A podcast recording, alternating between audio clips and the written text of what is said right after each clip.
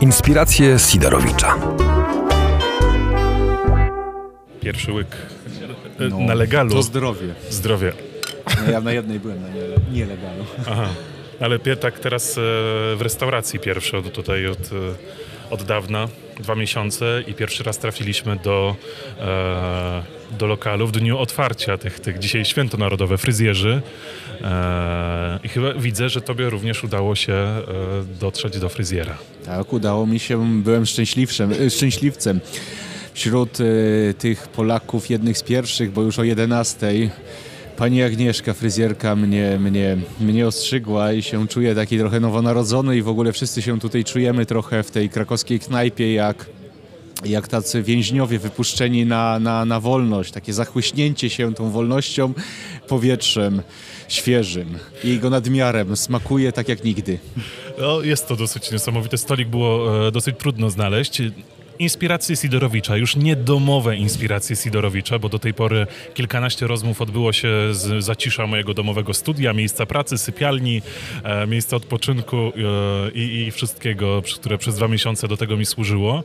Kontaktowałem się z gośćmi przez internet, a teraz mam szansę e, i okazję i ogromną przyjemność pierwszy raz od tych kilku miesięcy e, w dniu kolejnego etapu odmrażania gospodarki, spotkać się z Michałem Milczarkiem. Nie wiem od czego w sumie zacząć e, przedstawiając Cię, co na pierwszym miejscu powinno być. Naukowiec, podróżnik. Ja sam nie wiem co. To, to, jest, to jest jakaś moja, moja chyba podwójna tożsamość, przy czym ja nawet, nawet, nawet y, łączę dwie te sprawy, bo podróżowanie staje się dla mnie takim doświadczeniem o charakterze, no, powiedzmy, naukowym, filozoficznym. Nie? Czyli, czyli, czyli to jest jeden z języków też do, do jakiejś interpretacji świata, ta podróż. Także mm, ja się widzę, ja się widzę i, i jako, jako ten tak zwany naukowiec, i jako ten tak zwany podróżnik. Co jedno i drugie się sprowadza do pewnego, mm, pewnej próby, próby doświadczenia świata, próby interpretacji świata i próby tego wyrażenia w języku, nie wpisania o tym. Michał Milczarek, czyli doktor Michał Milczarek, e, który pracuje na Uniwersytecie Jagiellońskim w tym momencie. E, nie wiem, czemu się śmiejesz, bo, bo to, że pracuje, to, to wątpliwe w tym momencie. A nie, że tytuły naukowe to, to, to, to, to naprawdę to jest taki dodatek kwiatek na No, ale doktorzy, e, profesorzy lubią, jak im się to dodaje. Jest Michał Rusinek, który lubi być doktorem Michałem Rusinkiem, kolega z uniwersytetu.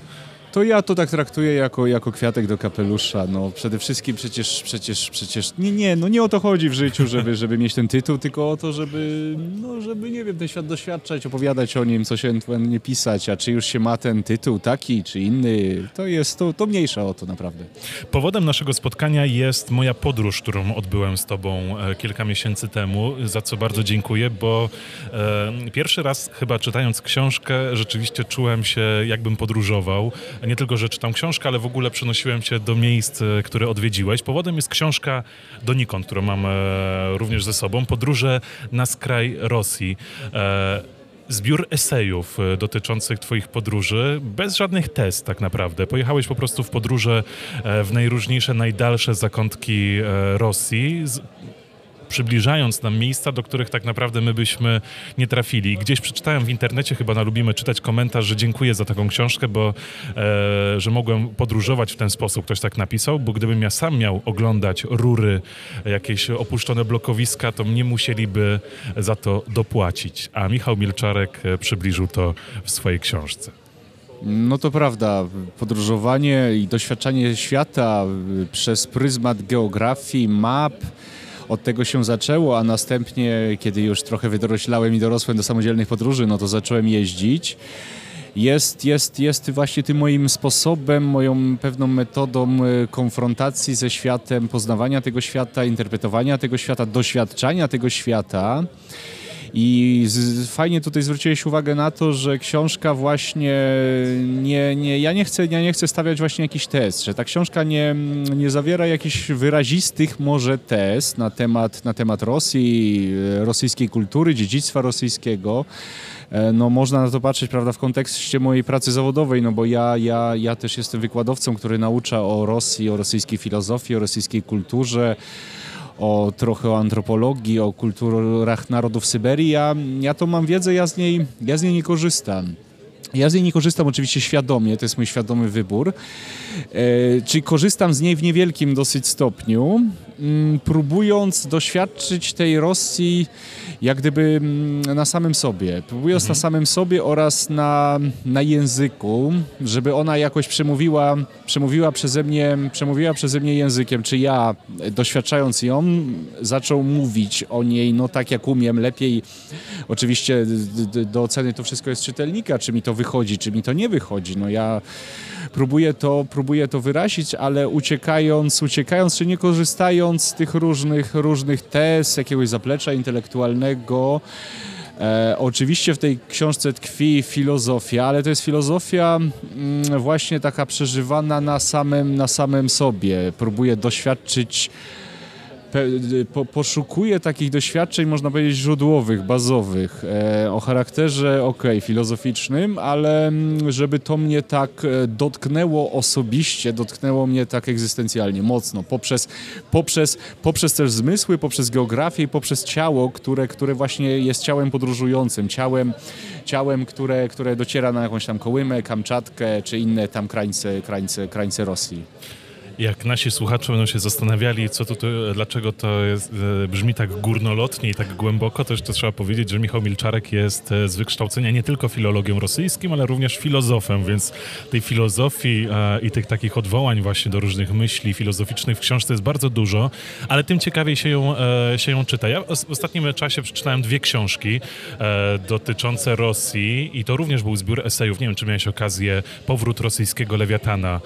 Autorem był Miedwiediew. E, Mam na półce, mam na półce, ale no, to nie jest jedyna książka, która mam na półce i która czeka w kolejce, ale mam, mam, mam. E, I to jest e, genialny zbiór esejów dotyczących Rosji, ale one stawiają pewną tezę, pokazują Rosję w jakimś świetle.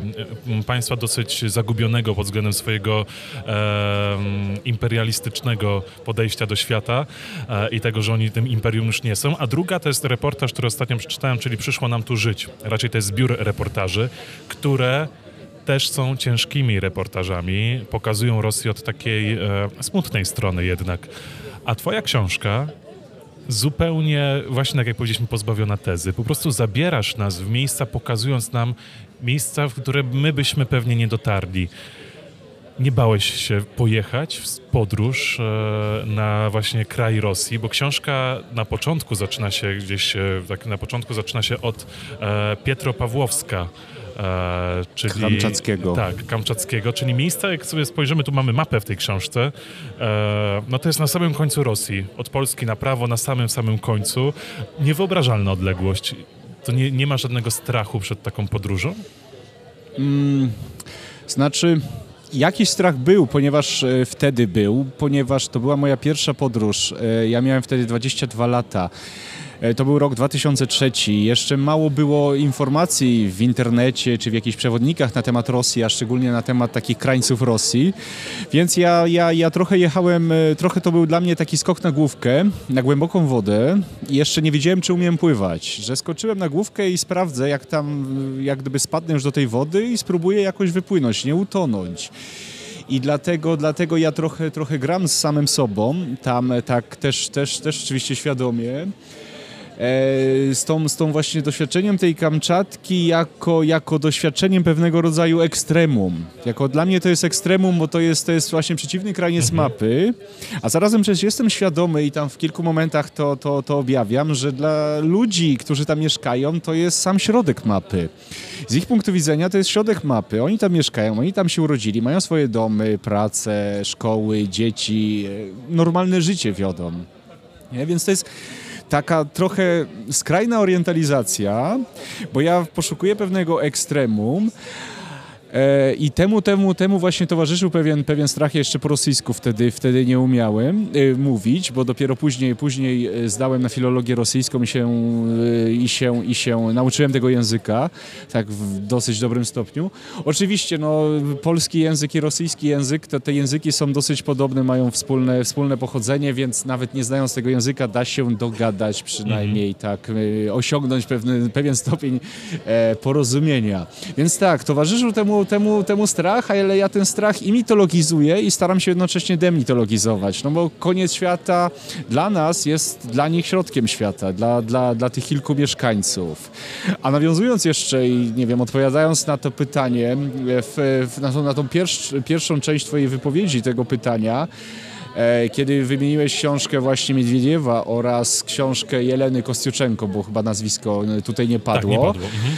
E, I użyłeś słowa państwo. Użyłeś słowa państwo, że te państwo jest, jest, jest e, no, w pewnego rodzaju kryzysie, że przeżywa jakąś traumę postimperialną. To jest wszystko prawda. Ja to wszystko czuję. Tylko ja właśnie, dla mnie Rosja, m, doświadczenie tej rosyjskości nie było próbą opisania rosyjskiego państwa i kondycji tego państwa. Ja próbowałem, chciałem uciec od tego, tego dyskursu takiego społeczno-politycznego, który jednak dominuje w naszej, w naszym podejściu do Rosji, w naszym odbiorze Rosji i spróbować e, przez pryzmat właśnie tej, tej pewnej geografii, pewnych fantazmatów e, wyobraźni się e, pojawiających przez samo doświadczanie wyobraźni jako mapy. Bo ja zwracam na to uwagę, że mm, gdyby e, na przykład na przykład na tej Kamczatce znajdowały się jakiś inny kraj i nie byłaby to Rosja, ja bym może z równym pożądaniem tam jeździł. Nie? Także to tu niekoniecznie musi chodzić też O o, Rosję. o Rosję jako państwo, bo, bo no też, też, też te moje, moje, moje zainteresowania i moje poszukiwania o charakterze dobra filozoficznym też e, mnie trochę czasami poszerzają tą perspektywę, że ja właśnie trochę wychodzę poza historię, a jeżeli wyjdziemy poza historię i poza tę perspektywę polityczną, społeczną, historyczną, ludzką, no to, to Rosja i każde inne państwo, Polska i wszystko inne się okaże no pewnego rodzaju, jak ja to czasami mówię, geologicznym e, nalotem na, na, na, na, że tak powiem, na płaszczyźnie mapy. Nie? Że jest czysta mapa, ta czysta przestrzeń. I tam są zaznaczone jakieś drogi, jakieś miasta, nie? Ale to tak naprawdę jest wszystko kruche, jest wszystko ludzkie. Kiedyś powstało, no i kiedyś pewnie się skończy, nie? Bo, bo, bo, bo, bo nic nie jest wieczne, nie jesteśmy wieczni. Ale teraz mówisz właśnie w ten sposób, em, takimi pięknymi słowami rzeczywiście opisując to, starając się jakoś pokazać logicznie e, to spojrzenie na świat, ale jednak e, to mnie zastanawia. Powiedziałeś, że miałeś 22 lata i dalej wrócę do tego pierwszego pytania. 22 lata, e, kiedy człowiek jest gówniarzem jeszcze, no, no tak trzeba to, Jasne. tak, dalej jestem No jeszcze, oczywiście. tak. E, no ale e, 22 lata i jedzie w zupełnie sprawdzać właśnie e, ten strach w tak odległe miejsce. No kurczę, dobrze, ja sobie nie wyobrażam. Jeżeli dla mnie wyprawa na, na, na Ukrainę e, jeszcze przed wybuchem pandemii e, była przeżyciem takim, że ja jadę sam e, tak naprawdę e, do, na Ukrainę z przyjacielem wtedy e, i nagle muszę tam się odnaleźć. Było, jakoś sobie radziliśmy, ale No właśnie, mamy... jakoś sobie radziliście, tak, ale, prawda? ale tam mieliśmy zupełnie i internet, e, z którym się posługiwaliśmy i jakoś e, ta cywilizacja była zupełnie inna, a tam na końcu świata, gdzie można było tylko przyjechać samolotem, przylecieć samolotem, e, no to jednak jest przerażające. To, Nie, nie to, da się to, szybko wrócić do domu w razie czego. Okej. No właśnie, być może właśnie po to należy jej podróżować i nawet tak skakać na główkę, na koniec mapy, jak ja to, to, to nazywam, żeby przełamywać te stereotypy. I zwracam na to uwagę, nawet piszę o, ty, o, piszę o tym w książce, e, ponieważ e, ja jechałem do Rosji, e, przepraszam, tą Kamczatkę mm, najpierw e, przez Ukrainę pociągiem, czyli Lwów, Kijów, Moskwa i dopiero z Moskwy leciałem samolotem, no bo na Kamczatkę nie prowadzą żadne drogi lądowe, tylko samolot. I spotkałem w, w pociągu z Kijowa do Moskwy mm, e, właśnie Rosjanina, facet po 50, który pochodził z Kaliningradu, czyli przeciwny koniec Rosji. I on mnie zaczął straszyć, że Kamczatka to jest dzikość, tak wy, wy, wy, wy, wymówił ten, to tak dzikość, tam dzicy ludzie. Ja mówię, co tam jest takiego dzikiego? I ludzie dzicy, i przyroda dzika. Uważaj tam Polak, panie Polak, uważaj pan. No odważny pan jesteś, więc proszę, zo- z- znaczy z- zobacz, tutaj nawet Rosjanin, on sam nie jest wolny od tego stereotypu końca świata, że Kamczatka to jest jakaś, jakaś dzicz, nie? I tam prawie, że te niedźwiedzie chodzą po ulicach, przysłowiowe właśnie, jak to my dzisiaj mówimy, nie? A co się okazało na miejscu? A co się okazało na miejscu? No ludzie do, do, do rany przyłóż. Sami się, sami mnie zapraszali, y, czy to na jakiś obiad do domu, czy tam ktoś mnie podwiózł tu czy tu, czy był przypadek, że szedłem, y, że szedłem po prostu ulicą wiejską e, we wsi miejscowości Esso i facet mnie zawołał. Albo widzę, że ty jesteś jakiś tutaj cudzoziemiec, masz y, torbę tutaj ogórków, pomidorów, bo, bo świeże, świeże warzywa z mojego ogrodu, nie? I e, niezwykle tam sympatycznych, serdecznych ludzi poznałem, też, też, też y, częściowo śpiąc na początku właśnie z pewnym, prawda, dystansem, nieufnością. I ta nieufność zaczyna po prostu topnieć bardzo szybko, bo zacząłem ich niezwykłą serdeczność. I też, też albo mnie na koniec zaprosiła pewna rodzina, u nich spałem tam w bani, żeśmy się parzyli. E, była parapetówka, więc no rzecz jasna alkohol i to pity z garnków oraz patelni. No to też no, to jest już auto, auto, alkohol. auto, auto, autoorientalizacja Rosjan przez samych siebie, bo my to na Kamczatce to mamy taki obyczaj, że pijemy z garnków i patelni, prawda? ale to jaki alkohol się pije z patelni? Wódkę. No polewa się na patelni, on tak, Ale ile jej się leje tak? nie, leje się tak, żeby się to dało przełknąć. Aha. No to taka tam, no taki duży kieliszek pewnie wy, wy, wy, wypływa. No ktoś tam sobie więcej, ktoś tam mniej, nie?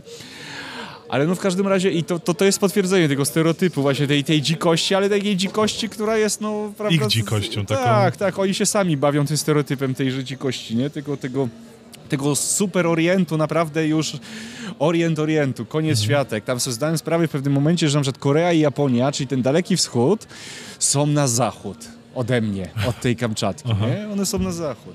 No ale widzisz, to wracam, wracam do tej myśli wyjściowej, nie? Że ten cały strach, te pewne stereotypy, że prawda, rozpatrywanie Rosji poprzez ich państwo, poprzez imperium, tam Putin, tam polityka, tam jakiś jeszcze to 2003, więc jeszcze trochę też takiego mm, w latach 90. te, te państwo nie było, no w złej naprawdę kondycji było, tam dosyć wysoka przestępczość, nie? Jest taka opinia, też mafia, bandytyzm i tak dalej. A się okazuje, no cudownie i serce zostawiłem na, tym na tej Kamczatce. Ta Kamczatka chyba zmieniła trochę moje życie, bo ja e, no rok później jeszcze pojechałem, e, pojechałem ze swoją dziewczyną koleją transsyberyjską do Chin. Potem, no czyli tam przez Irkutsk, przez Bajkał, e, wracaliśmy przez Władywostok, jak gdyby ta klasyczna ta trasa syberyjska. I to przypieczętowało jakąś taką, taką gdzieś rodzącą się nieświadomie decyzję, żeby, żeby tego rosyjskiego się nauczyć gruntownie, żeby poznać ten, ten, tą, tą, ten kraj, nie? I wtedy Tak na naprawdę. filologię zdecydowałeś się, Tak, no jeszcze w kolejnym roku, bo to wiadomo, trzeba, no, mm, Jeszcze wrócić nabór, nabór jest, trzeba właśnie wrócić, to już jest po naborze, no więc rok odczekać, jeszcze to musi wszystko dojrzeć wewnętrznie, no i, i, i tak naprawdę ta Kamczatka chyba zmieniła moje życie. Ja tak sobie czasami myślę, że ci serdeczni ludzie, ci wspaniali ludzie zmienili trochę moje życie, bo gdybym, gdybym nie spotkał tej serdeczności tam, może ja bym tak tak nie zostawił tego po prostu serca i to nie było, nie stałoby się dla mnie to wszystko tak ważne. Gdybym dzisiaj no, nie poszedł na tą filologię, nie pracował na tej filologii rosyjskiej, nie wiem, wszystko by było inne. Ale zdaje mi się, że z zupełnie innym podejściem e, na tę filologię szedłeś, bo jednak e, jak sobie... Mam wrażenie, że niewielu ludzi na taką Kamczatkę, czy na do tego Pietropawłowska, tak? E, bo to też trudne nazwy, pojedzie, bo jednak jest to daleko, pewien koszt, e, a nawet jak nie koszt, to wyobrażenie. Ja sobie nie wyobrażam, że ja tam lecę. E, i idzie z zupełnie innym nastawieniem właśnie, znając inną Rosję, tą z przekazów medialnych, może trochę z książek, które są problemowe, a ty poszedłeś od razu e, z takim podejściem, pozna- e, bo poznałeś tych ludzi serdecznych, którzy dają ci worek e, warzyw, e, bo jesteś przyjezdnym. No to prawda, no to prawda. To już ja byłem, już ja byłem poza tym, szczęśliwie byłem poza tym tymi wszystkimi stereotypami, tymi mediami, tym właśnie nie patrzyłem na Rosję przez pryzmat Putina i doniesień medialnych, tylko właśnie przez pryzmat swojego doświadczenia, które było absolutnie fantastyczne. Nie? Także to, to, to, to bardzo pomaga, to bardzo pomaga. No i notabene jeszcze wtedy były egzaminy ustne. Ja napisałem wtedy do tej Kamczatce taki, taki e, mocno egzaltowany artykuł e, do szczecińskiego wydania mm, Gazety Wyborczej, bo ze Szczecina pochodzę i wtedy jeszcze tam mieszkałem. I, I przyniosłem tą, tą, tą właśnie tą, tą, tą, tą, e, to wydanie tej wyborczej tam komisji pokazałem. No i no tak, no oni tam, prawda, profesorowie, no nie no, z, z, od nas nikt nie był tutaj na Kamczatce, nie? Więc no, że tak powiem, już za wiele trudnych pytań mnie nie, nie, nie, nie, nie zadawali. A teraz nie? jak e, wykładasz e, na Uniwersytecie Jagiellońskim, to na studentach robi to wrażenie, właśnie te twoje podróże? A to proszę pytać moich studentów. No ale pewnie coś... e, Znaczy, nie, no okej, to A mam... może inaczej, przychodzą na wykłady? Tak, przychodzą, mam taki wykład y, się nazy- o kulturze narodów, właśnie tych rdzennych narodów Syberii, gdzie, gdzie z jednej strony jest ten wykład oczywiście poparty moimi tam już lekturami książek antropologicznych, etnologicznych dotyczących tych narodów Syberii, ale z drugiej ja pokazuję właśnie im, że tam można pojechać, właśnie opowiadam też o swoim doświadczeniu i myślę, że to jak najbardziej, że to, to dobrze wpływa, pokazując, prawda, tą Syberię takie, od takiej strony też i praktycznej, że po prostu tam można pojechać, nie? Że, że, że to jest jakoś na wyciągnięcie ręki, że, te, że, że, że to, to też te doświadczenie, prawda, indywidualne też niesie pewną, pewną, pewną wartość, więc no, no faktycznie tam, tam jest zawsze komplet na tym przedmiocie. No to e, gratuluję, bo to jednak też chyba świadczy o, o zainteresowaniu. Ja e, czytając sobie tę książkę i potem e, tak patrząc, że Michał Milczarek to jest nie tylko osoba, która tę książkę napisała, ale rzeczywiście e, doktor, który wykłada na uniwersytecie, to aż mi się zachciało studiować, żeby tak trochę w tych, na właśnie ten kierunek, żeby tam Zapraszamy. e, całe życie, całe życie można studiować ja jestem tego najlepszym dowodem, może kiedyś skończę. A ja też studiowałem bardzo długo, bo dwa Tak? kierunki. Jeszcze najpierw zacząłem w Szczecinie, skończyłem w Krakowie, także to wiadomo, jak to wszystko się rozciąga. No. O, no ale, ale planowo studiowałeś, tak że kończyłeś po ewentualnie tam No, licencję po trzech latach, czy coś dłużej? Nie, wtedy jeszcze, ja jeszcze wtedy, wtedy jeszcze nie było tego podziału trz- mm, 3 plus 2. Wtedy jeszcze nie było podziału 3 plus 2, więc to, to jednolite magisterskie, Aha. no nie do końca planowo, znaczy, bo zanim jak zacząłem filologię rosyjską studiować, to już byłem na czwartym, czy nawet na piątym tej filozofii, także to prawie, że 10 lat wyszło z tego wszystkiego. 10 lat, to może e, to dalej powtarzam. W każdym podcaście powtarzam, mamo, na mnie też jest szansa. Okej, no nie, żebym każdego polecał. Każdemu to polecał, no to też jest, prawda, trzeba znać miarę i granice, no mi tak się ułożyło. No, potem jeszcze studia doktoranckie, kolejnych 5 lat, w sumie 15. Wieczny student. To jest ucieczka od życia, no wakacje, no ale jeżeli można. No, ale już- trochę, trochę oczywiście tam czasami pracowałem tu i tam. No, stypendia starałem się dostać. Jakoś, jakoś ciągnąłem to. Ale gdybyś nie pojechał w wieku 22 lat do Pietropawłowska, tylko na przykład byś pojechał do Kanady, dajmy na to, czy byś pojechał, e, no właśnie, do Kanady, e, na skraj właśnie e, Kanady, to, to wtedy byś e, studiował właśnie to? To, to by cię też tak pochłonęło? Czy, czy to jakiś był klucz wyboru właśnie tego Pietropawłowska?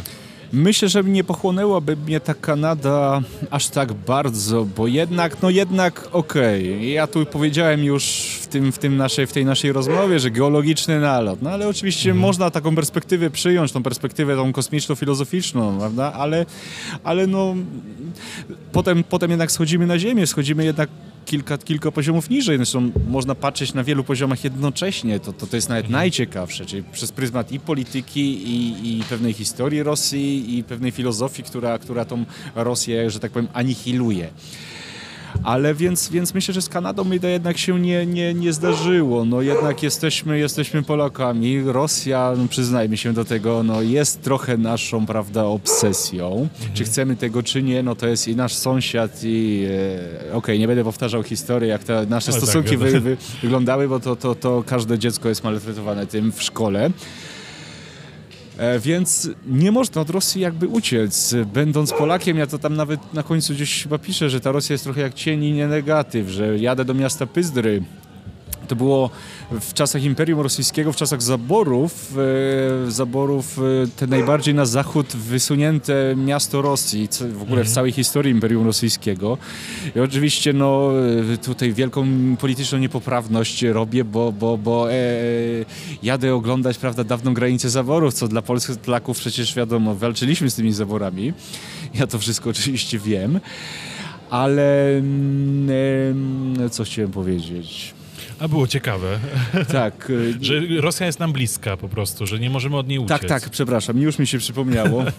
I właśnie chodzę po tych pyzdrach i przyglądam się nazwom ulic. e, Mickiewicza, Sienkiewicza, Kilińskiego, Staszica.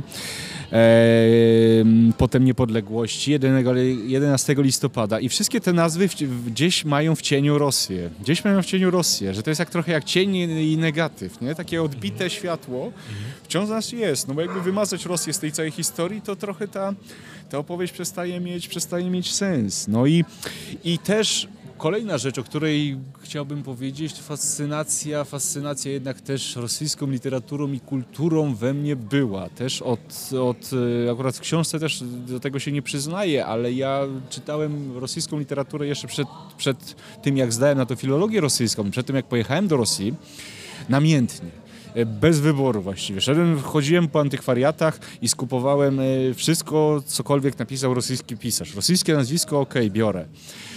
Ja przeczytałem, nie wiem, całego Gogola, całego Turgieniewa, połowę Tołstoja, część Dostojewskiego. No głównie to są XIX-wieczni klasycy, bo oni byli wydawani w tych największych takich nakładach, ale Buchakow też, no te nazwiska najbardziej takie jak gdyby wielko, wysoko nakładowe, nie? Do nas dotarły. Tak, i to, to mi dało też taki wielki background i, i, i, i zaplecze, nie? Że, że, że, że także to też, to też jest jeden z kluczy i to... Mm, ta, wiadomo, no tu, tu, tu można całą tą zaczynać rozmowę o rosyjskiej duszy. Też mnie zachwycały te, te rosyjskie krajobrazy, które gdzieś to, to jest XIX wiek przede wszystkim literatura, więc ona taka jest, prawda, późny romantyzm, te wielkie powieści realizmu ta malarskość stylu na przykład Turgieniewa, który dzisiaj jest dla mnie już dosyć nieznośny i sentymentalny i trudno mi go czytać, ale wtedy, wtedy jakiś tak, tak, takim, takim trochę jeszcze naiwnym, dziecięcym, prawda, zachwytem tą Musiałeś być tej bardzo, prowincjonalnej Rosji e, bardzo dziwnym obrazów. nastolatkiem, tak myślę. Chyba tak. Znaczy tak trochę e, patrząc po, po dzisiejszych, e, dzisiejszej młodzieży, e, po, po dzisiejszych nastolatkach, to jak, jednak jak, jak, jak mówisz właśnie o, o takich e, pisarzach rosyjskich, jak mówisz o, tym mala, o tej malar, e, o No malarstwie, tak. to 20-latek, który czyta Turgieniewa, no to jest zboczenie pewnego rodzaju jednak wy, wykroczenie poza normę, tak. To prawda, no też szczęśliwa epoka, że jeszcze internet jest bardzo słaby, internet słabuje. To co mamy poza internetem? Mamy telewizję, no, telewizję Telewizja mnie nigdy nie pociągała. Mhm. No, życie codzienne, jasne, okej, koledzy, piłka nożna, nie wiem. No i mamy książki. Szczęśliwie mamy książki, nie? A nie tylko memy, i nie tylko tam Facebooka i wiadomo, scrollowanie ekranu i tak dalej, i tak dalej. No to jest. e, No, dlatego fajnie, że to właśnie wybrałeś e, i że w tą podróż nas zebrałeś. Czy to prawda, że jadłeś. E, że jadłeś surowe mięso renifera? Tak, to prawda. To prawda. Jak To- smakuje surowe mięso renifera? A jak każde inne mięso, wiesz co, tylko że mm, w smaku jest podobne jak mięso właśnie, tylko że je się bardzo ciężko gryzie. Gryziesz i gryziesz i gryziesz i gryziesz i nie możesz rozgryźć. Tak jakbyś trochę wziął, nie wiem, trzy gumy do rzucia naraz, takie takie w listkach jeszcze, takie większe i, i tak próbował je rozrzuć, rozrzuć, rozrzuć, to trochę ci to zajmie czasu. Poza tym smakuje jak mięso, tylko że świadomość, że to jest surowe mięso, jakoś tak no, nie dodaje smaku. Ja to taki zjadłem, że tak powiem, eksperymentalnie, będąc na e, polarnym, północnym Uralu u Nieńców. Nie? Wiesz, Właśnie, o- bo to się wiąże z e, pewną grupą e, mieszkańców Rosji, o którą, e, którą właśnie opisujesz, czyli tych e, e, unieńców, tak, jak byłeś.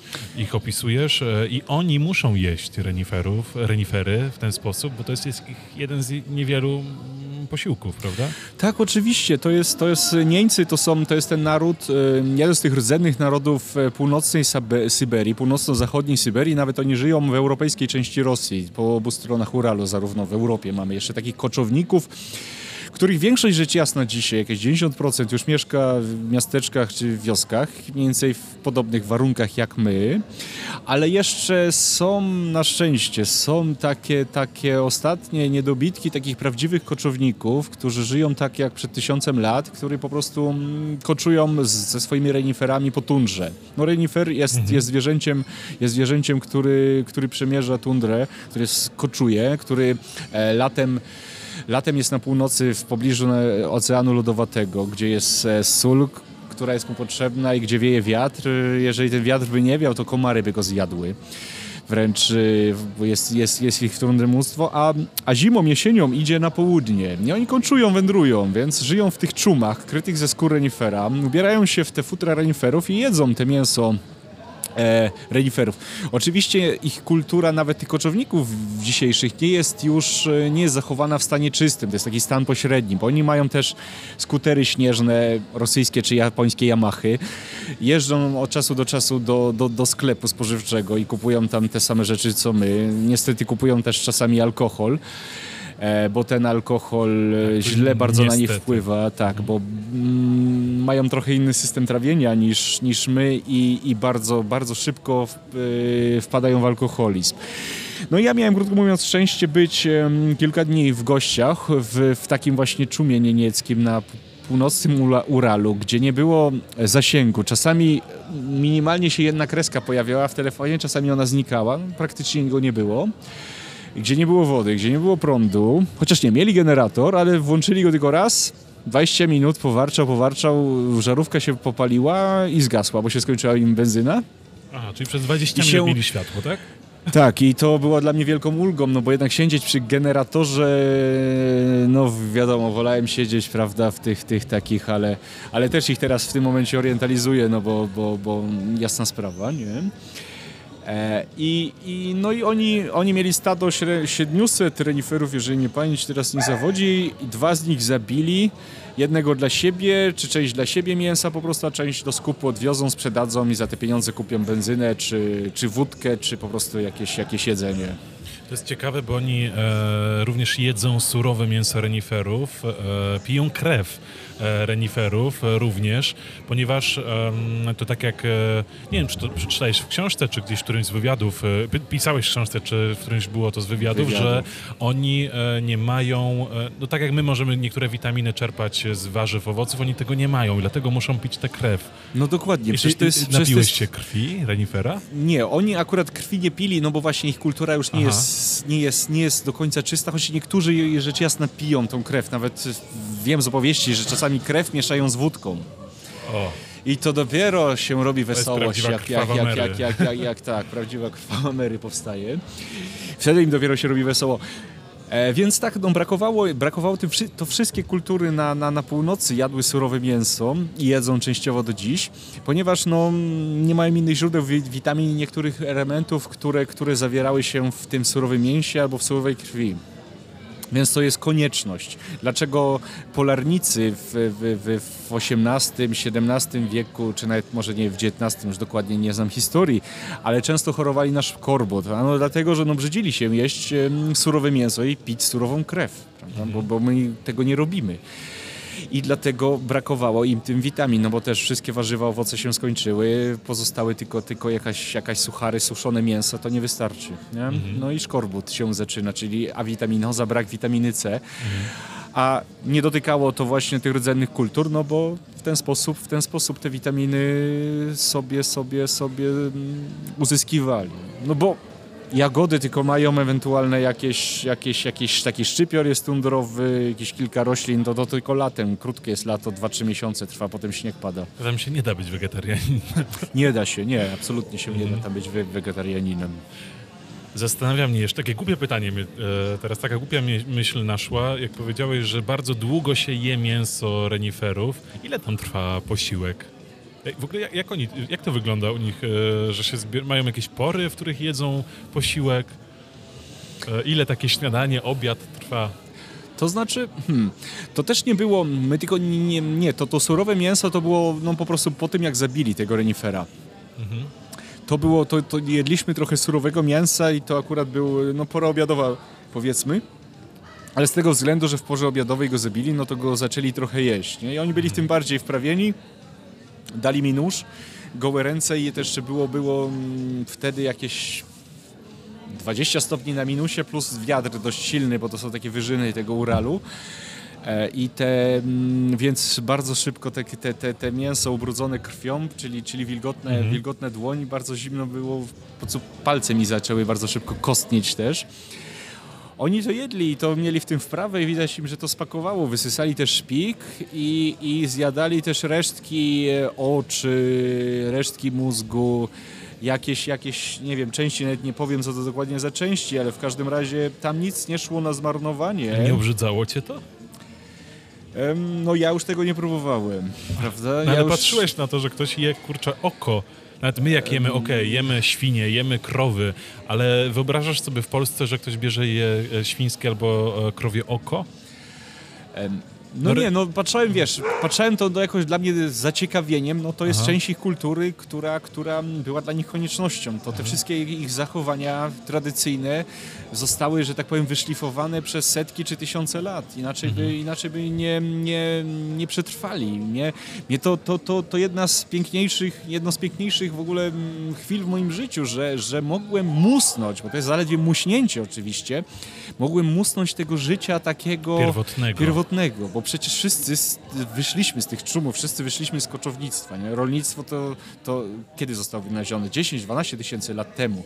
A wcześniej Homo sapiens i te, te, te nasze gatunki poprzedzające Homo sapiens to wszystko byli, byli koczownicy, którzy polowali na zwierzęta i je jedli. Czy to na surowo, czy to je piekąc na ogniu. Nie? Tutaj e, tej, e, To jest tego fascynujące doświadczenie i prawie Aha. już, prawie to jest ostatnie chwile, żeby na ziemi doświadczyć siebie samego jako człowieka w tym stanie takim właśnie pierwotnym. Oczywiście nie w stanie Bez czystym, no bo przecież jednak, tak? przecież jednak okej, wiem, że jestem tam kilka dni, wiem, że mam swój aparat, robię im zdjęcia, wiem, że mam komórkę, patrzę, czy mam tą kreskę, czy nie mam, więc jasne, że w stanie czystym jest to niemożliwe, ale przynajmniej mówię otrzeć się, musnąć. A Tego oni żyli, żyją jak ludzie po Oni- prostu pierwotni, bez tej całej otoczki No jak tak, my. no już, no już w pół drogi jednak, bo mają skutery śnieżne, nie? I mają ten generator O, na prąd, który... A, wiesz też, bo, bo akurat trafiłem do rodziny, która, która nie była zbyt zamożna, a wiem, wiem, wiem od innych, którzy tam mieli, od Rosjan, czy od tych Niemców, którzy mieszkają w, już we wsiach, czy w miasteczkach, E, wiem od nich, że rodziny zamożne mają czasami już dzisiaj na przykład, wiesz, generator na stałe właściwie, mają nawet przenośne zestawy satelitarne, mają małe plazmy, małe te, te, te, te plazmowe, plazmowe telewizory, mają swoje laptopy i nawet siedzą na internecie, jak łapie czasami zasięg w tej turze, dalej Aha. mieszkając w czumach. W czumach, dlaczego? No bo też, też po prostu te futro renifera jest najcieplejsze. No, nocą tam spada temperatura tak średnio do minus 30, czasami jeszcze przy tym wieje wiatr, to jest najcieplejsze. Latem już często nie są to już skóry, skóry zwierząt, skóry reniferów, tylko to jest prezent. Bo prezent jest po prostu szybciej wysycha, jak pada deszcz i jest lżejszy, łatwiejszy w przewożeniu. A latem renifer jest szczeg- szczególnie ruchliwy, zjada, zjada trawę, zjada liście z jakichś krzaków i idzie dalej, jak to zjadł, więc trzeba iść, składać to wszystko, ten cały dobytek na sanie i iść za nim. Tak, ten, w tego fragmentu e, lepiej, żeby nie słuchały dzieci, e, które wierzą w świętego Mikołaja na przykład, e, bo będą miały trochę no, smutno im się zrobi, że się je surowych reni, surowe renifery zaraz po... No ale tak wygląda rzeczywiście świat, którego miałeś e, okazję doświadczyć. No na Alasce jadłem nawet surego, renife- surego wieloryba, przepraszam. Surowy wieloryb. Tak, surowy wieloryb. Ale to chyba zdrowo. Zdrowo, oj, to dopiero się trudno żyło. To już przeżuwałem z 5 minut taki kawałek. To skórę, skórę maktak to się nazywa. Skórę, skórę, skórę wieloryba, która była, mm, smakowała trochę jak tajskie kary kokosowe. Miała taki posmak słodkawy i mi się kojarzyła tam z tajskim kary. Jej mówiłem, że to jest jak dla mnie jak tajskie kary trochę, wiecie? Takie z, ko- z kokosem, słodkawe. Ci, ci, ci Eskimosi Yupik tam właśnie, to na wyspie było świętego Wawrzyńca, że na tych kresach też Alaski, między, na Morzu Beringa, między Syberią a Alaską. Nie? No, się, się, się śmiali ze, z, ze mnie. Przyjechał niewprawiony, nie wie jak. No, jasne, że nie wprawione. Nie wie, jak wyglądać. Zęby mnie o tym bolały. E, znalazłem zdjęcie w twojej książce, bo w ogóle książka jest wypełniona e, moim zdaniem zbyt małą liczbą zdjęć, ale to może dobrze, bo też zostawia pewien niedosyt. E, zdjęcie drogi. E, ośnieżona droga, bardzo ośnieżona droga. My już tutaj w Polsce raczej e, no, dawno tego nie mieliśmy. Ośnieżone e, drzewa po, po bokach.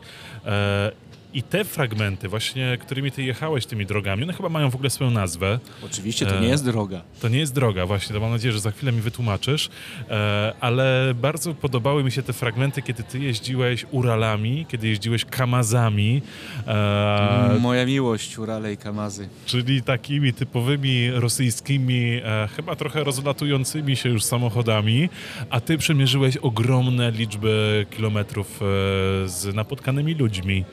No, mnie to bardzo fascynowało. Jak, jak to, jakie to jest przeżycie? I w ogóle i, i po- po- powiedz, co to jest za droga, którą tu znajdziemy. A no właśnie, bo pokazałeś zdjęcie, zdjęcie tak zwanej drogi prowadzącej do Ewenki, do tego e, białego serca Syberii, bo tak naprawdę na Syberii najciekawsze jest to, co leży albo na południe od kolei transsyberyjskiej, albo na północ od tej kolei. Mhm. Samo kolej transsyberyjska to jest przedłużenie Rosji na Syberii.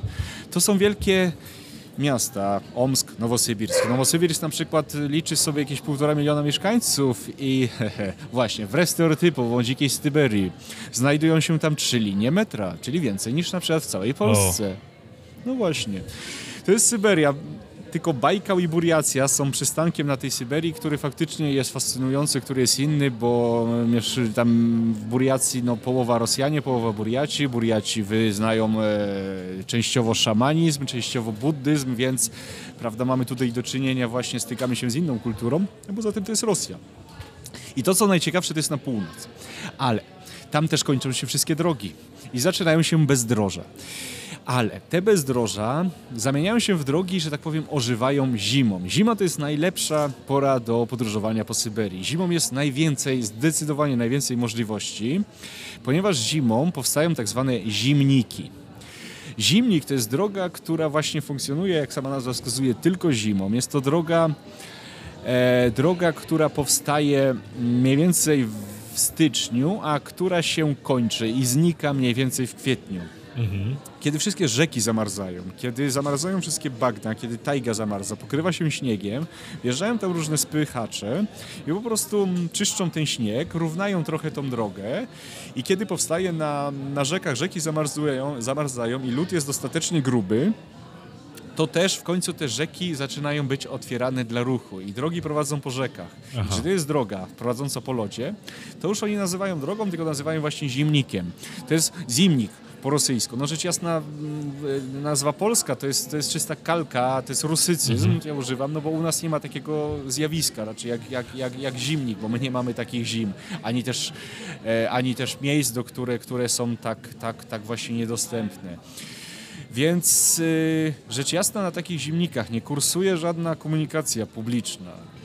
E, I głównie ludzie tam, tak samo jak i latem, tak samo jak i jesienią i wiosną, docierają jakimiś małymi samolotami do tych swoich miejscowości lub też nawet helikopterami, jeżeli to już są zupełnie małe No wioski. taka normalka, nie? Tak, latają raz na tydzień średnio rzecz biorąc. Czasami to jest raz na dwa tygodnie. Czasami bywa w zapadłej wiosce nawet raz na miesiąc przylatuje tylko helikopter i to wszystko. To jest jedyny kontakt ze światem. A czasami to, to jest większe trochę miasteczko, no to codziennie, co drugi dzień mały samolocik lata, nie? jak jest też lotnisko jakieś. Więc można dotrzeć właśnie do takich naprawdę zapadłych miejscowości, do wnętrza mapy, do pustego wnętrza mapy właśnie zimą i właśnie autostopem. I właśnie Kamazem i Uralem. Oczywiście, bo Kamazy i Urale mają wysokie zawieszenie, mają wielkie koła. To też są Kamazy z, z takim podwyższonym zawieszeniem, nie takie jak jeszcze może pamiętamy z lat 90. w Polsce. Takie, Takie czasami, dostosowane do tak, tych jeździły. miejsc. Tak, tak, tak, oczywiście. No i to jest fascynująca przygoda. Jechać takim zimnikiem to się jedzie bardzo wolno, bo, bo no, tam nie ma że, że, rzecz jasna żadnego asfaltu, to jest po prostu taki dukt, leśna taka dróżka mniej lub bardziej równa, częściowo po rzekach prowadząca, częściowo po, po, po takich bezdrożach, które stają się zimą drogą. I e, po bezdrożach się jedzie bardzo wolno, 10-20 km na godzinę, średnia tak wychodzi. Po lodzie rzek się jedzie o wiele szybciej. To są właśnie takie, można powiedzieć, autostrady syberyjskie zimowe. Wtedy prędkość te Kamazy czy Urale, Urale nawet, nie wiem, z 70-80 na godzinę mogą się rozpędzać, jeśli ten lód jest równy. On też nie do końca jest tak wszędzie równy. I to wtedy jest naprawdę wrażenie, że się wjechało, jak ja mówię, na ten taki e, niemiecki autobahn.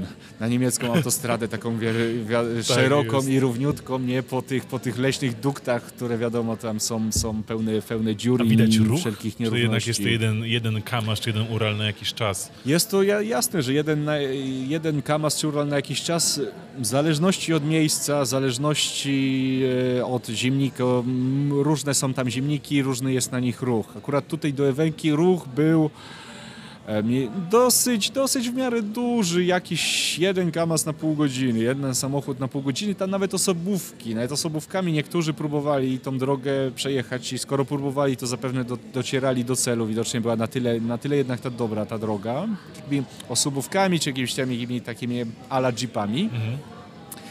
No i to jest piękne doświadczenie. E, Oczywiście trzeba być, trzeba być dobrze ubranym, trzeba być dobrze ubranym, bo to mm, można czekać kilka godzin na okazję, a może być, ja czekałem na przykład 3 godziny, ponad 3 godziny przy minus 35 stopniach. E, ale byłem dobrze ubrany, więc nie było mi zimno. Oczywiście miałem termos z herbatą. Miałeś walonki? Miałem walonki, ale w tej książce piszę, e, w walonkach chodzenie mi nie szło, ponieważ walonki to jest prasowana owcza sierść, to znaczy, że mm, ona jest bardzo śliska, tam nie ma podeszwy. Jeżeli, e, jeżeli powierz, nawierzchnia, nie wiem, drogi jest, jest taka wyślizgana, to na tych walonkach się bardzo szybko zalicza glebę.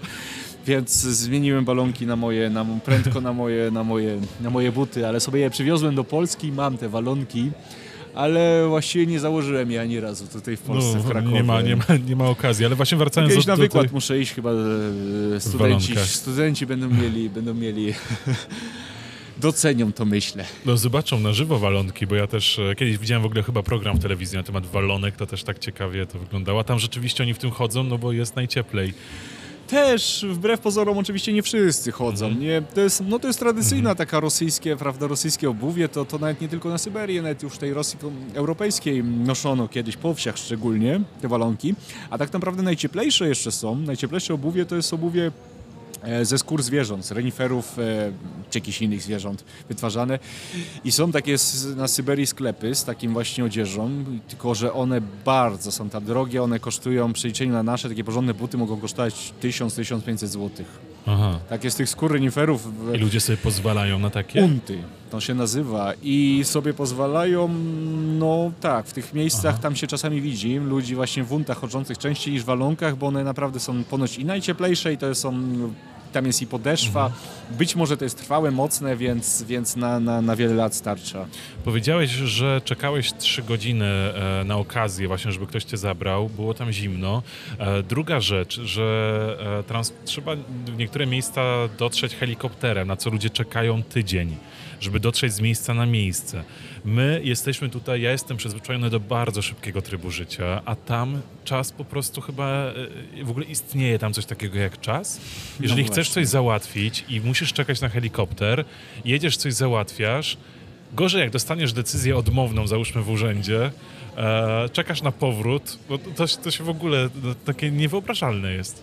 No właśnie, stąd choćby też ta moja filozofia. Dlaczego Syberia jest dobra do doświadczenia filozofii? Bo, bo sam zadałeś to pytanie.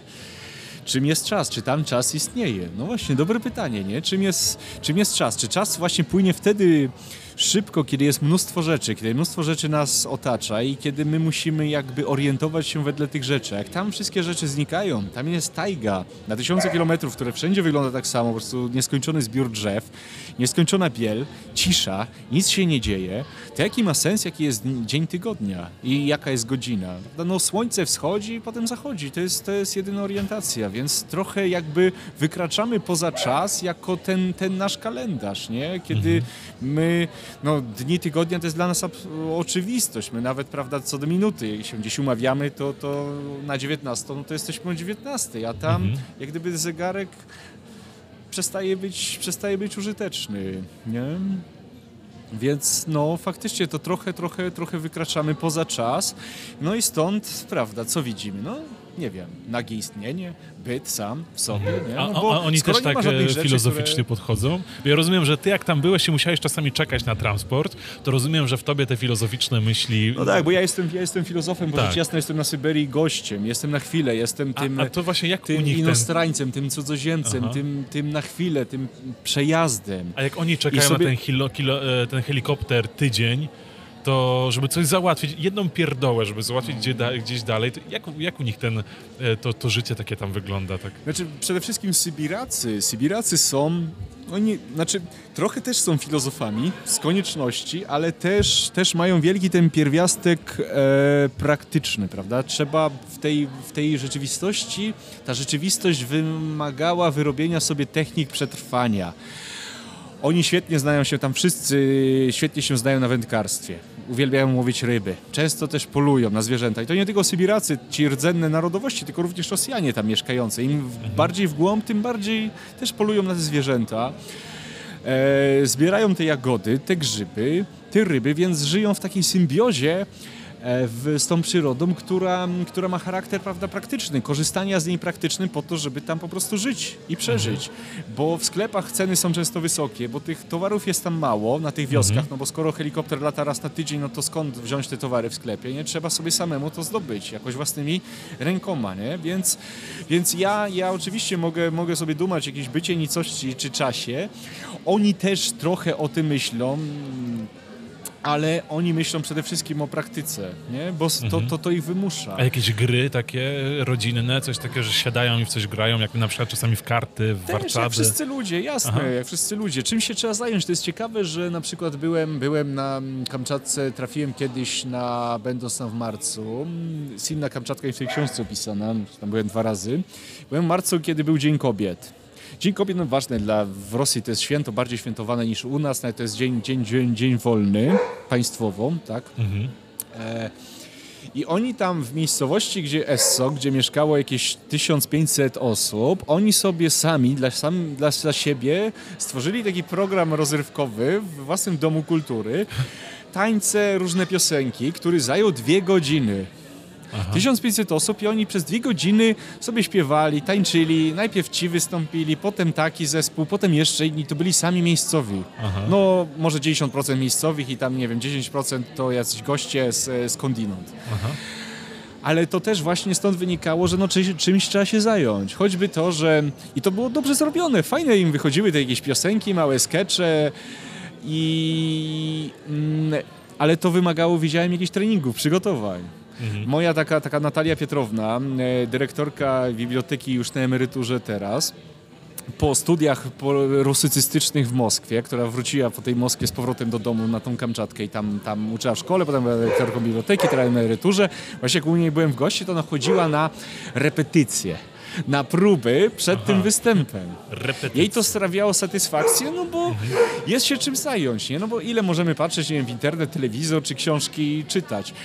Potrzebujemy też, też, też y, trochę, trochę, trochę z ludźmi pobyć, coś, coś porobić, nie? Pośpiewać, potańczyć, no w miarę swoich talentów, wiadomo, że 1500 osób, no to robimy tak jak umiemy, nie? I dla samych siebie i też była pełna sala i wszyscy sobie brawo bili. A wróciw, wracając do początku naszej rozmowy, kiedy właśnie mówiliśmy o tej książce Miedwiediewa e, czy Kostiusze, Kostiusz, Kostiuczenko. Kostiuczenko, tak, e, tych reportażach, e, które pokazują tą Rosję z dosyć takiego trudnego, z trudnej perspektywy, smutnej perspektywy. E, to jest faktem, że w Moskwie różne są układy, różne rzeczy się dzieją, e, świat o tych rzeczach słyszy, a czy tych e, ludzi właśnie na tej Kamczatce, na tej, e, tam, ich to obchodzi w ogóle, co się dzieje w Rosji? Do nich docierają te informacje? Oni jakoś w ogóle przejmują się tym, że teraz prezydentem jest Putin, że... No, no właśnie, Tak, no, znaczy tu jest ta, ta, ta, ta podwójność, ta ich, ich podwójność, że no oczywiście z jednej strony czują się no, obywatelami, e, Rosjanami czy obywatelami państwa rosyjskiemu, bo to jest ten, w, języku rosyjskim mamy ten podział ruski, etniczny Rosjanin i Rosjanin, czyli obywatel państwa rosyjskiego, ale nie będący narodowości rosyjskiej, no bo to państwo wielonarodowe, tam 100 narodowości. Aha.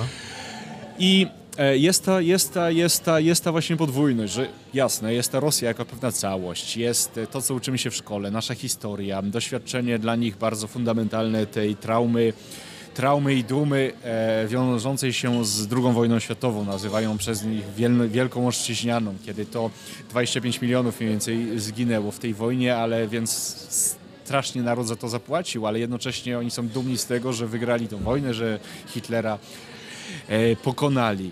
Literatura wielkorosyjska, bo czy na Czukotce, czy na Kamczatce, czy w Moskwie wszyscy czytają mm, no, tego przysłowiowego Buchakowa, Doustojewskiego, Tołstoja, Puszkina Aha. i tak dalej. To ich łączy. Łączy ich, e, łączy ich też niestety ta telewizja, że, że do, która dociera, dociera, dociera też na te, te, te, na te największe kresy tego państwa i e, która jest no, tubą propagandową. Em, w dniu dzisiejszym i odkąd, odkąd właściwie Putin, Putin e, zasiadł na, został, został... Zasiadł na tronie, No, no zasiadł tak- na tak tronie, naprawdę. tak, tak chciałem powiedzieć. No właśnie, tutaj, tutaj nieświadomość mi podpowiadała. Kiedy został prezydentem, nazwijmy to tak, więc ja też miałem takie doświadczenia, że spotykałem e, przedstawicieli tych, tych narodów rdzennych i oni mi pytali, a dlaczego wy na przykład niszczycie e, pomniki żołnierzy radzieckich w Polsce. Spotykam Eńców żyjących na północnym Jenisieju, których jest 300 mniej więcej osób dzisiaj. Pierwsze pytanie, dlaczego wy w Polsce niszczycie, nie? No ja nie jadę po to tam, żeby rozmawiać, e, dialogować w ogóle z ich telewizją, nie? Bo to jest trochę rozmowa z telewizją wtedy, z tymi tezami, które oni przejęli. Rozmowa z TVP u nas. O, tak, no dokładnie, z TVP, tylko to jeszcze tam jest turbo TVP, no powoli w tą stronę idziemy, nie? Coraz bardziej. A widzę, widzę trójka, która już się przez U otwarte pisze i, i piosenka Kazika, nie? Zakazik. No, do, do, dokładnie, wiemy o co chodzi, nie? Ale z drugiej strony, okej, żeby już nie wpaść w to wszystko, Bardzo, e, przyszli goście z psami trochę. właśnie, przyszli goście z psami, ale to dobrze, no psy są, psy są naszymi przyjaciółmi, na I nie noszą koronawirusa. A propos psów, to bardzo na Syberii cenią psy, ponieważ to jest obrona przed, przed, przed niedźwiedziem. Nie, nie raz już pies ocalił człowieka przed niedźwiedziem, bo pies jest, to nawet mały może być taki, taki sobie kundelek, który zdenerwuje tego niedźwiedzia w ten sposób, że będzie szczekał, e, skakał wokół niego, a miś jest wielki, silny, ale jest za wolny, żeby cafnąć tego pieska i w końcu ma tego dosyć, to jest jaka taka natrętna mucha i sobie pójdzie po prostu. Nie? A spotkałeś niedźwiedzia? E, Na szczęście nie, widziałem z samochodów, ale na szczęście nie, nie spotkałem w cztery oczy i nie chcę tego doświadczać. To jest, to jest, to jest atawistyczny strach, który tam się uaktywnia i który jest usprawiedliwiony, bo przed niedźwiedziem nie da się uciec, bo one biegają szybciej, a szczególnie zaczynają wtedy gonić człowieka, kiedy człowiek ucieka. Jeżeli niedźwiedź się uprze, żeby cię zabić, to właściwie ma duże szanse, że, że, że cię zabije. Chociaż raczej one nie idą, nie konfrontują się z człowiekiem, raczej odchodzą, po prostu uciekają. No ale oczywiście zdarzają się przypadki, że ktoś stał się ofiarą. Ale wracając do tego wątku przerwanego do tej drugiej strony medalu, więc z drugiej strony oni postrzegają Moskwę jako państwie w państwie, jako osobną planetę, że, że my z Moskwą tutaj nie mamy nic wspólnego i że Moskwa nas wręcz wykorzystuje, bo przecież tutaj u nas znajdują się te wszystkie surowce, ten gaz, ta ropa, te diamenty czy inne pierwiastki, a mm, korzyści z tego czerpie tak naprawdę Moskwa. U nas u nas te pieniądze nie zostają, nie? Więc jest ten taki, taki nie lubi się Moskwy. No jak często stolic się nie lubi, ale tam się bardziej tej stolicy nie lubi niż jednak w innych krajach, ponieważ też różnica i różnice w ogóle w Rosji między Moskwą a prowincją i czy w ogóle między dużymi miastami a, a prowincją rosyjską jest o wiele większa niż, niż, niż choćby w Polsce, gdzie rzecz jasna, jest różnica między Warszawą a jakąś y, małą wsią gdzieś, gdzieś, gdzieś daleko, ale nie jest tak radykalna jak, jak w Rosji, bo jednak u nas jest kraj mały i jednak każda, z każdej wioski e, każda wioska ma w sąsiedztwie jakimś no, choćby 50 kilometrów już górę, jakieś miasteczko, gdzie się da dojechać i wrócić w miarę w dzień. A no, w Rosji geografia determinuje to, że niektóre po prostu wioski nie mają miasteczka koło siebie i nie sposób do nich dotrzeć. Jest się skazanym, jest się więźniem tej, tej, e, tej geografii. Więc to też wymusza właśnie i to powoduje w nich to też poczucie, poczucie lokalności, poczucie tej inności. I, I już nie tylko etniczne, bo nie tylko chodzi mi o to, że to są Jakuci, czy Burjaci, czy Tuwińczycy, te silne narody syberyjskie, które bardzo mocno podkreślają swoją odrębność, które wręcz e, nawet mogą trochę czasami e, rasistowsko do, do, do Rosjan podchodzić, wręcz y, widząc w nich jakiś trochę, no nie powiem okupantów, ale powiem może kolonizatorów, nie? Ale również y, takie sami Rosjanie mogą siebie postrzegać, właśnie Rosjanie żyjący gdzieś, gdzieś, gdzieś daleko od wszystkiego mogą siebie postrzegać jako, jako zupełnie innych niż, niż tych Moskw, że, to jest, że oni też dziedzicą pewne te, te, te, te takie prawdziwe rosyjskie, rdzenne jakieś, jakieś takie tradycje, że żyją w harmonii z tej przyrodą, czy że są dumni z tego, że czerpią, e, że umieją sobie właśnie upolować zwierzę, złowić ryby, że ich wyżywi, prawda, ta, ten las, ta tajga, ta przyroda ogromna znajdująca się tutaj, nie? że nie są częścią tego sztucznego świata, którym są, prawda, te organizmy wielkomiejskie, w których jednak większość już e, ludzi, ludzi żyje. Tu warto chyba przytoczyć jeszcze e, takie pojęcie jak e, balszaja Ziemia, dobrze to wymawiam? Ziemia. Ziemia, czyli e, określanie e, pewnych miejsc jako ziemia, że my je, jedziemy do ziemi, tak? Tak, tak, tak, tak, tak. I Moskwa jest taką ziemią dla... Nawet nie Moskwa, już jest już y, Władywostok, już na przykład Irkuck, Krasnojarsk, Nowosybirsk, te duże ośrodki syberyjskie to już jest ziemia. Aha.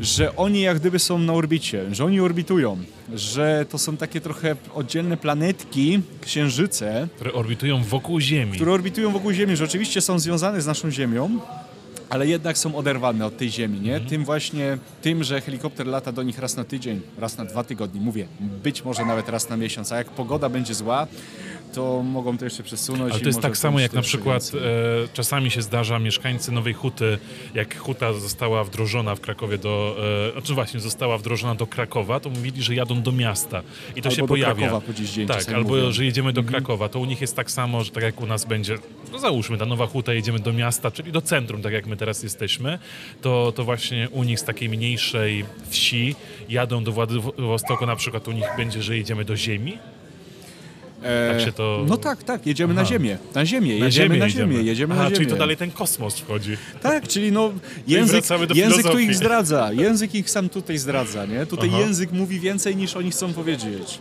Sama ta forma językowa, Balszaja Ziemia, Wielka Ziemia.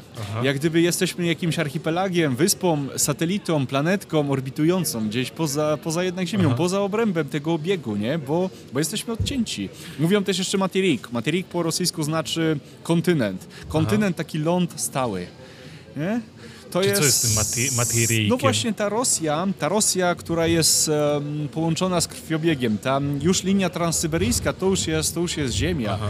To już jest właśnie kontynent, no bo to już są pociągi, to już są te wielkie miasta po drodze, to już jest... Czy e, mają takie to poczucie... e, tak, bo tej z drugiej strony ten Władywostok czy Chabarowsk, Aha. czy te miasta właśnie znajdujące się 10 tysięcy więcej kilometrów od Moskwy tym pociągiem, ale życie w nich wygląda już mniej więcej podobnie jak w Moskwie. No, też bloki stoją, też są supermarkety, też wszystko można w nich dostać, więc jasne, to już jest Morze Japońskie, to już są Chiny obok i to jest trochę inaczej, ale z drugiej strony te podstawy, ta baza, takie same bloki, takie same markety, takie same sklepy, praca, życie, autobusy, podobnie, nie? Tak samo jak i u nas. A ta orbita, te małe miejscowości są poza mapą. Dlatego mówię, ta najciekawsza Syberia jest właśnie nie na tej linii Korei Transsyberyjskiej, która jest tak w Polsce zmitologizowana, jest synonimem tej wielkiej przygody i tej wielkiej podróży.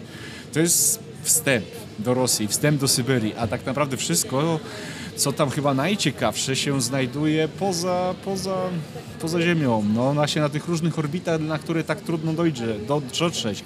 Albo samolotcikiem małym, albo helikopterkiem, albo po tych zimnikach. A jeszcze czasami to jest, wchodzi do tego jeszcze ta cała, tak zwana pogranzona, strefa graniczna, że trzeba mieć jeszcze przepustkę od FSB. Mhm. Szczególnie na tym dalekiej północy, na tym najdalszym wschodzie, czyli na przykład na Czukotce. To tutaj muszę właśnie e, może zadedykować tą część koledze mojemu z pracy Amadeuszowi, e, który właśnie był e, na, miał podróż e, tą koleją transsyberyjską, że to jednak dla niego jest wstęp, chociaż brzmi to niesamowicie, to jest wstęp do poznawania tej Rosji. To jest fascynująca też podróż. Ja też Aha. pierwszy raz jadąc tamtędy też, też, też się jarałem tym, że jestem tysiąc kilometrów od Moskwy, jestem dwa tysiące od Moskwy, trzy, cztery. Irkusk jest pięć tysięcy kilometrów od Moskwy. Nie, to robi wrażenie te pięć tysięcy kilometrów. Tam jeszcze są te słupki kilometrowe, takie małe tabliczki. Co kilometr na, na linii tej, tej kolei transsyberyjskiej, tak sobie można, tam okna się tak nie otwierają na, na, na full, ale troszeczkę można je uchylić i tak patrzeć, jak te 4382, 4833, 834, nie? I tak leci, leci, leci. A Władywostok to, to już będzie pod 10, prawie tam 9, 9, 9 z kawałkiem, nie? No i fascynujący projekt inżynieryjny, nie? Ale zarazem no to jest przedłużenie Rosji. To jest przedłużenie Rosji. Mówię, Nowosybirsk, właśnie żeby to zdemilologizować, czyli miasto 3000 km od Moskwy będące, 3 dni jazdy pociągiem mniej więcej, 3 linie metra, proszę bardzo, więcej niż mamy w Warszawie, czyli i w całej Polsce. Mhm, dokładnie. Zmierzając tak filozoficznie mówiąc już, zmierzając do końca, bo piwo się kończy, e, moje się skończyło. Ja mam centymetr. No, to właśnie zmierzając ostatnie filozoficznie do końca, e, to chciałbym zapytać Cię, co przyniosłeś, jeżeli przyniosłeś, e, bo chciałem zobaczyć, co przyniesiesz właśnie z tej podróży w Rosji, w której spędziłeś e, prawie 3 lata. E, to znaczy ja tak, ja, ja raz, że przyszedłem bez plecaka, e, żeby mi było wygodniej. Więc nie ma tych ogromnych ilości Więc, ale rzeczy. ja też, ja, też, ja też z Rosji nie przywożę raczej, no walunki przywiozłem, ale nie przywożę tych takich standardowych raczej pamiątek. E, w- przywiozłem z Rosji mnóstwo różnych kamieni z różnych miejsc, bardzo odległych, a one już są pomieszane, już nie, nie wiem, które jest które. E, Przede wszystkim przywożę książki. Całe życie przywoziłem książki, jak wielbłąd, wręcz taszczyłem. Książki są ciężkie. Ja lubię, nie lubię, nie lubię, e, nie lubię tych czytników, lubię papier. Lubię, lubię, lubię papier i e, więc książki taszyłem kilogramami, dziesiątkami kilograma, kilogramów po prostu jak wielbłąd z tej Rosji, no ale książek też nie będę przynosił. Więc przyniosłem, przyniosłem 100 rubli. To po pierwsze, przyniosłem 100 rubli, na, rubli. Których, e, na których jest, jest najbardziej taka popularna rosyjska, rosyjski banknot, na który jest Teatr Balszoj, Teatr Wielki w Moskwie. E, I ona jest też nazywana często Moskwą, właśnie jako się mówi na ten banknot Moskwa. I to jest też podstawowy banknot do odmierzania łapówek. Ja jako autostopowicz wiem, że rosyjska policja często Lubi łapówki. lubi łapówki, no w ten sposób sobie dorabia do skromnych, e, skromnych pensji. I często kierowcy mówią, ile dałeś? No jedną Moskwę, dwie Moskwy, właśnie w Moskwach liczą te, te, te, te łapówki. Więc przyniosłem ten, ten, ten banknot y, Moskwa i przyniosłem jeszcze małą taką, mały jeden kamień, bo jak mówię, trochę kamieni poprzywoziłem z różnych końców świata, a ten kamień no właśnie, bo, bo się nagrywamy, a tego nie widać, więc muszę powiedzieć. To jest taki mały kamyczek, którym, na, na którym jest narysowana mm, foka. Jest to kamień z nadbajkału i to, co jest na niej namalowane, taki kontur foki, to jest foka endemiczna, foka spodkowodna, żyjąca właśnie e, w tymże, w tymże Bajkale. I to jest pamiątka sprzed y, 16 dokładnie lat, właśnie z tej mojej drugiej podróży do Rosji, kiedy to przemierzyłem tą Rosję koleją transsyberyjską. I po drodze oczywiście, jak wszyscy, e, zatrzymałem się, zatrzymałem się nad tym świętym morzem Syberii, bo jezioro nie wolno mówić, się obraża w ten sposób, to jest morze, więc z morza bajkalskiego, z morza Bajkał i z tych fok żyjących tam jest taka foka namalowana na tym, na tym kamyczku. Ale pięknie I wygląda. mieści się w kieszeni. Zrobimy tak, tak, Kieszonkowa. bo bez plecaka. E, zrobimy zdjęcie może mieszkańc, e, mieszkańcom, słuchaczom. Ja tutaj cały czas e, już z naleciałości z radia, gdzie mówię, że mieszkańcy, mieszkańcy, mieszkańcy. Pokażesz do, do zdjęcia, Jasne. to będą nasi słuchacze od razu mieli... E, tak, zobaczą tą fokę. Tak, więc tutaj już zrobiłem zdjęcie, więc będziecie mogli zobaczyć, jak ta foka wygląda. Przepiękna.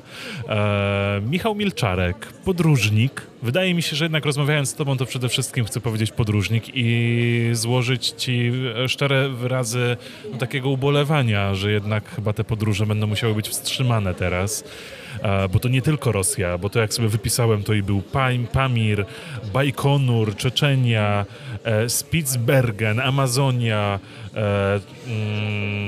Zimbabwe, Irak. Byłeś na poligonie atomowym pod Semipałatyńskiem w Kazachstanie. Się. Zgadza się. Czyli ogromne i na Alaskę, na Alasce również, tak, więc to jest ogromne, e, wiele miejsc, które odwiedziłeś. Teraz chyba trochę będziesz musiał wstrzymać podróże. Ale ja się cieszę. Ja się cieszę, to jest też dla mnie pewnego rodzaju ulga. Ja faktycznie podróżuję obsesyjnie, podróżuję kompulsywnie. Jestem uzależniony. To jest ciężkie, ciężkie nauk, uzależnienie, które należałoby tak naprawdę chyba leczyć. Ja podróżuję od, y, od 20 lat, y, odwiedziłem około 90 krajów, byłem na wszystkich kontynentach prócz Antarktydy. W tym roku czuję się szczęśliwie chyba. Mam nadzieję, że granice, dobra, nie mam nadziei takiej, ale e, prywatnie, prawda, prywatnie zadowoli mnie tym razem pozostanie we wnętrzu mapy tej, tej najbliższej mapy Polski i, i przejazd, przejazd jakimiś bocznymi drogami, odkrywanie jakichś takich miejsc nieznanych. Nigdy nie byłem na przykład na Mazurach, chociaż byłem na Alasce.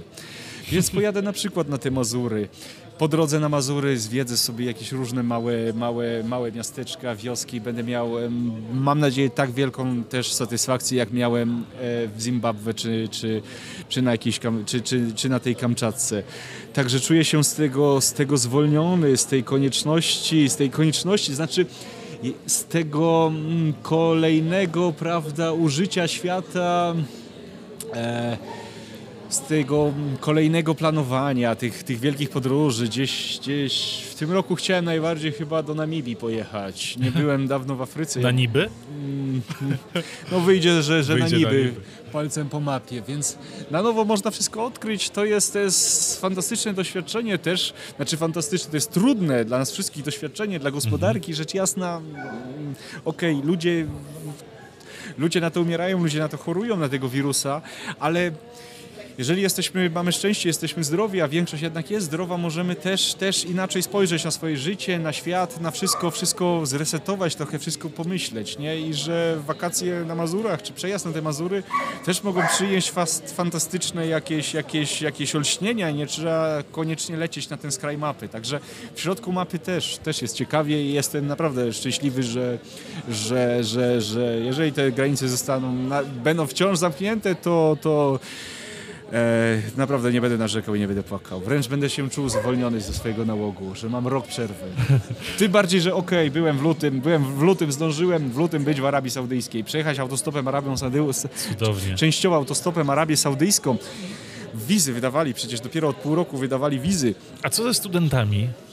Ferie zimowe. A, no tak, nie, ferie okej, zimowe, okej, ferie zimowe okej, z, tak. zdali egzaminy na poprawki, byłem z powrotem, grzecznie, tylko bardziej opalony po prostu, bo tam jednak luty to jest 20-25 stopni, no i pustynia, więc non-stop pogoda gwarantowana. Zdążyłem, jestem jak syty kot. Trochę schudnę może. Także okej. W lutym e, udało mi się być e, na Ukrainie, pierwszy raz w życiu w Kijowie, więc e, zaraz przed pandemią miałem tą okazję trochę popodróżować. Prawdziwe filozoficzne zakończenie, jak przystało na mojego gościa, czyli e, rozmawiałem z Michałem Milczarkiem w inspiracji, chciałem znowu powiedzieć domowych inspiracjach, ale one już nie są domowe, bo siedzimy w knajpie, e, piliśmy piwo, rozmawialiśmy. W tym pierwszym dniu znoszenia tych obostrzeń Michał Milczarek, polecam wam serdecznie książkę Donikąd, Podróże na skraj Rosji. Oprócz tego, że cudowne historie, piękne zdjęcia, których ich jest jednak trochę w tej książce, to jednak jeżeli ktoś lubi wydania papierowe książek i lubi ładne wydania, to ta książka jest e, przepięknie, wyjątkowo pięknie wydana. W środku również mapa, która pozwala trochę bardziej zrozumieć Michała Milczarka i jego podejście do świata, czyli właśnie świat, który jest mapą. E, tak to chyba mogę, mogę powiedzieć. Dziękuję Ci bardzo za rozmowę. Ja Tobie również dziękuję. Fantastyczna rozmowa i fantastycznym otoczeniu.